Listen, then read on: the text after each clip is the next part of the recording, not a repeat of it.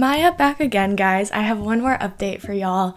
My Take now has a Patreon. I'm trying to expand the My Take community and also expand my earnings a little bit by creating a Patreon. We have three tiers, and in the top tier, we're actually starting a My Take book club. So, anybody who joins, we're going to be reading a book together a month, and there's going to be monthly live streams and Discord benefits. So, I'd really, really, really appreciate it if you could go check it out. The link is in the show notes. Hey guys, it's Maya, and I just wanted to jump on here and promote my takes Instagram really quick because we're doing a lot of fun things. I'm doing more posts, more stories, and I also have to say I've started a new series called The Bottom Shelf, and it's video reviews, IGTV video reviews, and I think they're super fun and they're all on the Instagram. So go follow my take on social media and specifically on Instagram at underscore my take. So, this cozy mystery has been blowing up all over Bookstagram, which meant I had to read it, obviously. Finlay Donovan is killing it by Elle Cosimano. Cosim- Cosimano. I can't with words. Elle Cosimano follows Finlay, a newly single mother who is also a struggling writer, and she accidentally gets mistaken for a hit woman because she writes like romantic thrillers. Like, basically, Finlay writes the kind of books that, like, Finlay Donovan, the book, is. And so she's talking about this book with her agent, and she gets mistaken for a hit woman. And so she ends up taking this job to make money and to keep her ex off her ass. And it is such a good book. It's basically just like the fallout that accompanies her taking this job. But it's so, so good. It's funny. There's a love story. I literally read this book in a day. Like, it was the day I was driving down. So the day before I moved into college, we were like driving down to school and I was in the car the entire day and I just like binge read this book and I had a grand old time with it. And it ended on the most annoying cliffhanger, so I'm like kind of happy I didn't read it until now because had I read it when it first came out, I'd have been waiting for so much longer because the sequel doesn't come out until when does it come out? February. So it's just it's a great book. I had a great time and I'm like so excited to talk about it. Books, TV, music, and movies. All things that make a big impact on everyone. I'm constantly gushing about my latest read to anyone who will listen, so I figured I'd turn my rambling into something coherent that people actually listen to, which means no tuning out halfway through. I'm Maya Ghosh, and this is my take.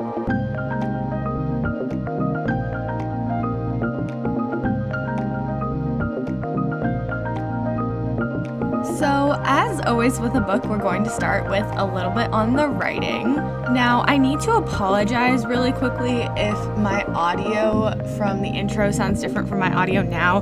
For some reason, I recorded my whole intro piece before I realized that my microphone wasn't actually working. For some reason, my computer is doing this new thing where if I'm going to use my microphone, I need to plug my microphone in restart my laptop, and then my microphone is being picked up. Otherwise, my laptop's not picking up my microphone as a source of input, which is very annoying. And I was like on the phone with my dad for a really long time troubleshooting this before he was like, just plug it in and restart your computer.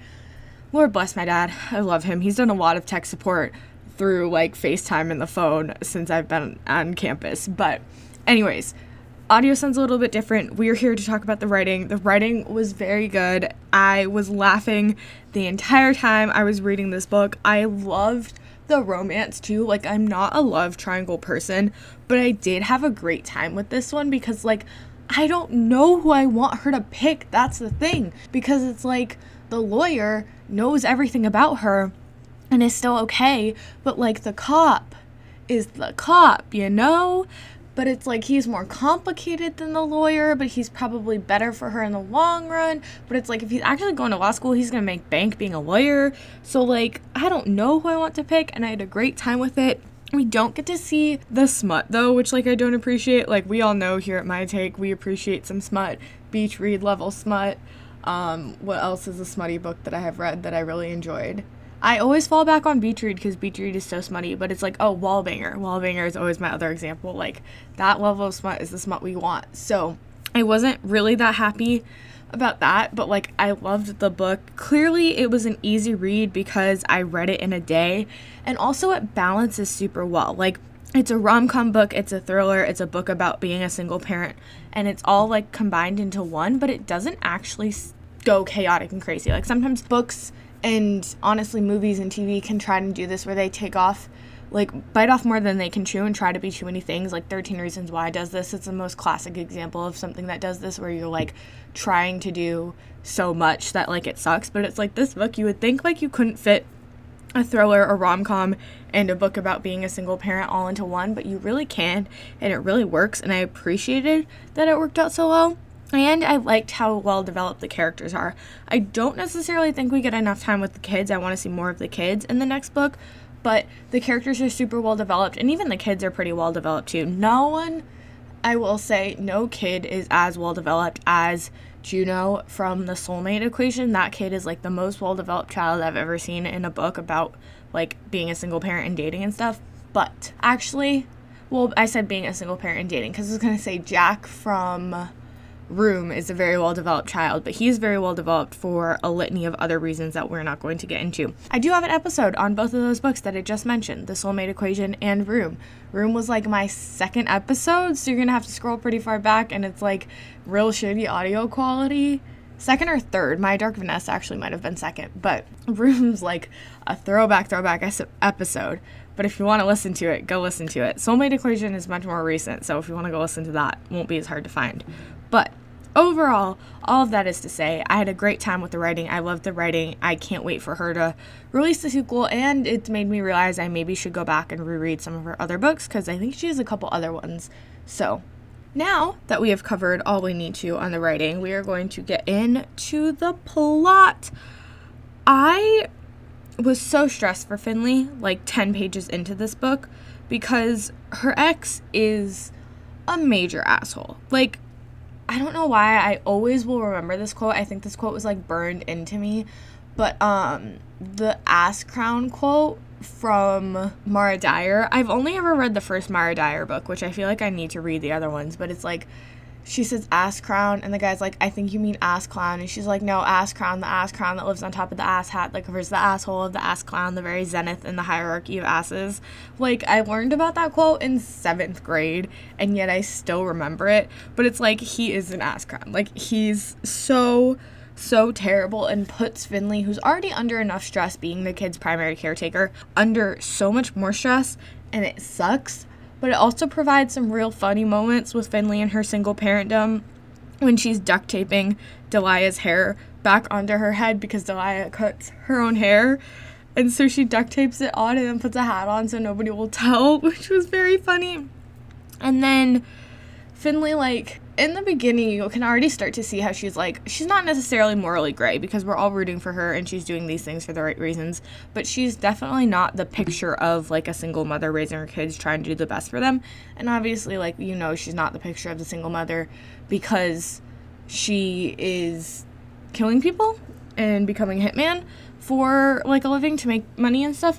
But you see, like, how she's not necessarily like all right in the divorce. I mean, her ex is a major asshole, but also like she steals Teresa's dress and like that's what she wears to the event. So it's like there's a little bit of a, like a petty vindictive streak you can see in Finlay and I wasn't actually mad about it. But it is at the event where we meet bartender Julian. And as I said before, like I actually liked both sides of this love triangle, which I think is why I like what, this love triangle more. My issue usually with love triangles is that they're not well developed. I feel like one character ends up falling flat, like with Fangirl. I have an episode on Fangirl, so go listen to that. But Fangirl is a love triangle for a little bit, and I was like on the wrong side of that love triangle for so long, but then I reread it recently and I was like, how was I ever on that side of the love triangle? But it's like usually feels one sided. Same thing with the Hunger Games. Like, I liked Gale for a really long time and I wanted her to be with Gale, and then it ended up being Peeta. But, like, it was kind of always Peeta, you know, because she was always with Peeta in the games and shit. Like, she never had a chance to actually blossom a relation, like, true relationship with Gale. Like, obviously, she had their friendship and stuff, but, like, them as a relationship was only coming about because Gale was, like, mad that she was with Peeta in the games and stuff, right? So it's like usually love triangles fall kind of flat, but with this one, both of the characters and the love interests were so amazing. But initially, we only knew Julian, so I was like totally on board with her getting with Julian. I was like, do it, go after him. Like, he's a bartender, he's hot, he doesn't have a thing against minivans. Like, it was so great. I loved that one. He's like, I have nothing against minivans. That's totally fine with me. Like, I love him. I feel like he's not going to be who she picks because I feel like in the long run, Finlay's not going to be able to get over that fact. I feel like the fact that she's with him when her life is like kind of going to shit at the end of the book means that he's more of like just a good time guy and she's not actually going to see anything serious from him. But also, she like spilled her guts to him. So it's very up in the air. I don't actually know who she's going to be with. I'm very excited about that aspect for the sequel. It's like, yes, do I want to see like her and Steven and all that? Kind of. But really, I just, I, I want to see the love triangle play out. But back to the story. We see Harris try to drug his date. So Finlay like switches the thing and drugs him and takes him home. And this is where she finds out that he likes to stalk, stalk and rape and then blackmail his women or not his women, like married women. And Finlay later finds bank statements of his and sees monthly deposits into like an offshore account or something and like thinks it's embezzlement money when it so obviously was blackmail money. Like you saw all these blackmail pictures and yet you didn't put it together that these monthly deposits were blackmail money. Like it took her too long to realize that because as soon as I saw those I was like, okay, it's blackmail money. He's getting blackmail payments, obviously. But she finds all of this out, and so he's like sitting in her car, and her car is still running because she forgets to turn it off. And then the garage door closes, which kills him. But it was somebody else who did the garage door closing manually because otherwise she would have heard it. So it's like this whole situation because now she's body in her car. But then Vero shows up, and Vero sees the body and agrees to help her for a cut of the money because fucking Steven was only gonna pay Vero if she slept with him and she like loved the kids and really wanted to like continue being with the kids. So she's like, Yeah, I'm gonna help you. And I love, I love, I love, I love that we see, I don't remember chron- chronologically when this happens, but we hear the anecdote of Vero being like, Look, I took a chance on you because I did the odds and I figured if you were smart enough or lucky enough or whatever enough to become an author, which has like these crazy odds, then I should take a chance on you. And I was like, oh my god, like seeing that just made me so happy. And I love Vero and Finlay's relationship. Like, it's so fun and so bonding, and I love it. And I can't wait to see like how it works out throughout the second book. Like, it's just gonna be so good. And then they bury the body. Like we're back to the body. We have Harris's body, and they bury it at Steven's sod farm, which like clearly was the obvious choice. Like your ex-husband owns a sod farm. If you're gonna have a body, you bury the body there. Duh. But then Finlay goes back to the parking lot at the bar to dump Harris's phone, and so she sees Julian again. And love that. Love all the little seeds with them. I like I don't know who I like better, but like I love her and Julian and I loved all their little interactions. And then Finlay, because of all of the things that are going on, starts writing again. It's basically just Harris's story with the name changed, which is not necessarily great because you don't really want to get yourself involved, but also it's like really productive and good for her to like write because she's finally writing and she's been under contract for a while and she like really needed to write and stuff. So she's writing, which is great. But then we see Harris's wife, Patricia, has now fallen off the face of the earth. So it's like a whole thing, and we're like, what's going on? You know, like there's a lot of mystery and intrigue with Patricia and like with Harris's wife and stuff and all of these things. But then also, while like everything's going to shit on like the hit person side of things, like we're getting the house in order. Like Vero is just so great because she's stepping up and she's taking care of the house and she's taking care of the kids and she's using the money for smart things.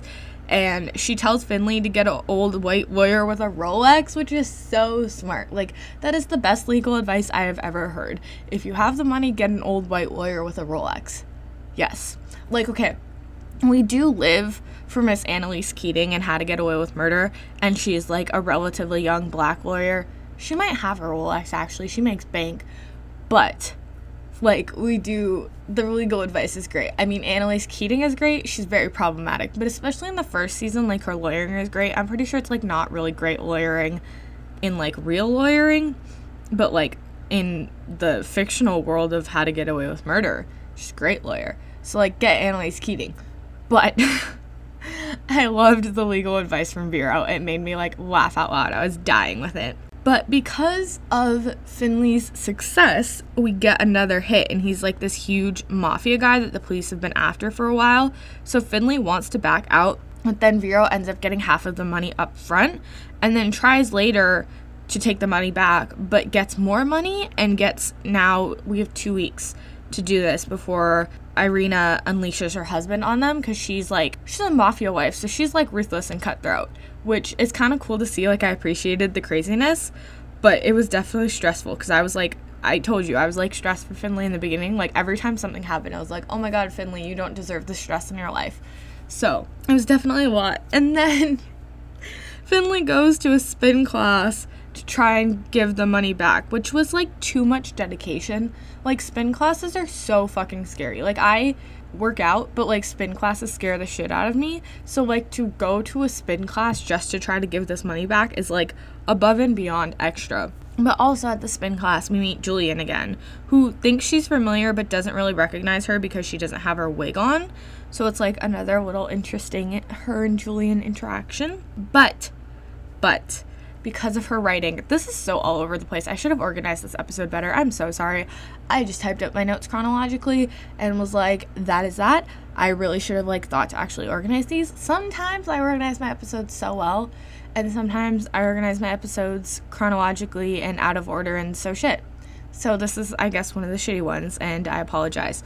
But because of her writing, she gets an amazing book contract and then Vero pretends to be Finlay's lawyer and takes Steven's key and sticks it in the diaper genie. And it was so good. I loved her for that because fuck Steven. And oh, it was just so good. I appreciated that so, so much. It gave me so much joy. I feel like everything Vero does gives me so much joy because she's just such a great character and so funny and sarcastic and like smart and like not taking any shit and I love her for it. But then we meet Officer Nick because he like needs help pitting it on Teresa. I think this was more of a front than anything because like Officer Nick would do that. But we meet Officer Nick and we find out through Finlay's like little investigation stuff that Teresa is involved with Felix, who's like the main mob boss dude, and Steven's like worried about her because Steven shows up to her house like drunk as a skunk and like worried about Teresa and it's just it's a big no for me with that one. I mean everything Steven does is a big no for me, but showing up at Finlay's house in the middle of the night drunk off your ass is like really a big no for me. But then Officer Nick comes over and it's like super flirty, but Finlay instead of talking about Teresa's like business involvement because we think it's more business involvement, she's like I think it's an affair. And then Finlay's like digging through Teresa's house and Teresa comes home. So cousin Ramon and his tow truck start towing Teresa's car and saving Finlay's ass, which cousin Ramon reminded me so much of and this is like nobody's to understand this connection in my brain, but this is just how my brain works. Um Javi from 13 Reasons Why because every time in 13 Reasons Why Tony had to be pulled away to do something, he was like, Javi, can you watch the shop? And like, we never got to meet Javi, but he was always there and always ready to watch the shop for Tony. And so cousin Ramon always kind of came in clutch with like the tow truck or with a car or something. So it just made me laugh when I made that connection. But he tows Teresa's car, so he saves Finlay from Teresa, but not from Officer Nick because they they because he is out there and he's like clearly smarter than Teresa and sees Finlay. So they're like hanging out in his car and they're like on a stakeout. They almost kiss and then she lies about a thing being in her eye to like protect somebody from something I don't entirely remember. She has to make sure like Nick doesn't see something. So she lies about a thing being in her eye and then they actually start to make out and then he's like, "Yo, why'd you lie?" So she's like kind of come clean a little bit, sort of. But then later on, we get back from this excursion, and Finlay decides to tell Julian all the stuff about her, and he's like, okay, I get it. Like, you lied to me, but I'm okay with it. So it's like, again, Nick was not very happy. Like, his reaction to the story in the paper, which we'll get to, like, not my fave, but Julian was like, you know, I'm all good with you lying, but like, why was Julian all good with you lying? Because is he hiding secrets of his own? Is that why, you know? Like, I don't know. It's such a toss up between these two guys. And it's like, obviously it's going to work out in the next book, but like, I just, I don't know. I really don't know what to do or what to say about it. Ugh. Okay. So, after we find out that Julian's okay with all the lying and the secrecy, Finlay gets ambushed by Felix and his goons when she goes to pick up the van. So clearly, Ramon is not as secure as Javi from 13 Reasons Why. But goes to pick up the van, and of course, Nick shows up, so she has to like ditch her wig so he doesn't put two and two together that she was the blonde at the bar or whatever. And it's like this whole thing, she's still keeping secrets. And then grass on Felix's car traces to Steven's farm. So Nick wants a warrant for the farm and he's trying to like pull away from Finlay so she doesn't get caught in the crossfires of this or something. And then we find out that Aaron from the shelter closed the garage door because he loved Patricia and knew that Harris was abusive. And so he was trying to like save her and they actually ended up like running away for a little bit until everything was fine and then they got to come back and now they're like living happily and so now they're like living happily ever after and that's actually kind of cute but we figure all that out and then the story gets run that i was talking about earlier in the paper about finlay's new book. So nick gets fired and he's yelling at finn for using him which like fuck you dude. Like she was not using you. You were kind of using her in the beginning because you needed somebody to do detective work for you. So like i wasn't very happy about this. But then Andre shows up as they're trying to move Harris because Finlay is like, we can't have Harris in the sod farm because then it's going to get found out and traced back to me. But we find out that the sod farm was actually Felix's mass grave. So, like, that's why he was looking at all the sites with Teresa, who's like the realtor, because he was looking for a place to like dump bodies. So, he's been dumping a bunch of bodies at the sod farm. So, in the end, there's like this whole big standoff. Andre kills himself. Andre. Andre? I don't know. The dude kills himself, and so Finlay and Vero just decide that they're gonna leave the bodies there because it'll just look like one more and Felix will go down for it. So the bodies do get found. Teresa gets a plea deal in exchange for cooperating with the police. Patricia, like I said, is alive. Her and Irina are both getting immunity or whatever in exchange for cooperating with the police. Nick comes by with champagne and an apology, but Finlay doesn't go for it. Instead, she goes to see Julian and like I said, like tells him everything. He doesn't judge and they go home together. And the book ends. The book ends with the worst fucking cliffhanger because Irina pays her and gives her another referral from Patricia. And it's fucking $100,000, which is the most money we've ever gotten from one of these hits, for Steven? Which, like, what the fuck? Like, I was so shook because I was like, okay, she's not gonna kill her ex husband. She can't because if her ex husband goes missing, she's going to be the first one they turn to, her and Teresa. She can't take that hot water. Also, I don't think she really wants to kill the children's father because I don't think she wants to scar her children like that. But like what the fuck? Who wants to hit out on Steven? Like there was just so many thoughts running through my mind and especially cuz I read this in a day so I was so wrapped up in the story. I was so so so shook and it's like I cannot wait for the next one to come out. I'm so mad because every time I go on Booksta, I feel like I see a couple people getting arcs, and I'm like, I just want to know. But also, like, here's the deal with arcs I love arcs. Like, I've gotten two. And actually, one of them was a physical arc, which was so cool. And it was a Sajni Patel book, too. So I was like, over the fucking moon. But also, it's like, there's like a funness in waiting for me. But also, like, I want to know what happens in this book, and I'm so excited. I'm so glad I didn't read it. I said this earlier, but I'm so glad I didn't read it when it first came out because I'd be waiting so much longer. I only have to wait until February for this one, so. So, to wrap up this episode, I was so shook by the ending, but I had such a good time reading this one. It was so fun and funny and crazy, but also kind of heartwarming, and there was a lot of romance that I loved and I can't wait to see who ends up as Endgame for Finlay. I can't wait to see what happens with this whole Steven thing. I can't wait to see her and Vero's relationship get built up more. It's such an insane book, but I love it so much, and I need to read more Ellie Cosimano because I feel like it would be so fun. So, yeah, I have been Maya Ghosh, and this has been my take on Finlay Donovan is Killing It by Elle Cosimano. Thanks. For listening. So, we're kind of a one woman show here at My Take, so the credits are not going to be very long. This podcast is produced and edited um, by me. I do all of my own social media. The only person I really have to thank is one of my great friends, Paris, who did the music that is in the intro and that you're listening to now. So thank you, Paris, and thank you all for listening. You can reach me at underscore my take on Twitter and Instagram. And please leave a rate or review wherever you listen to this podcast. That helps a ton. So, yeah, thanks for listening.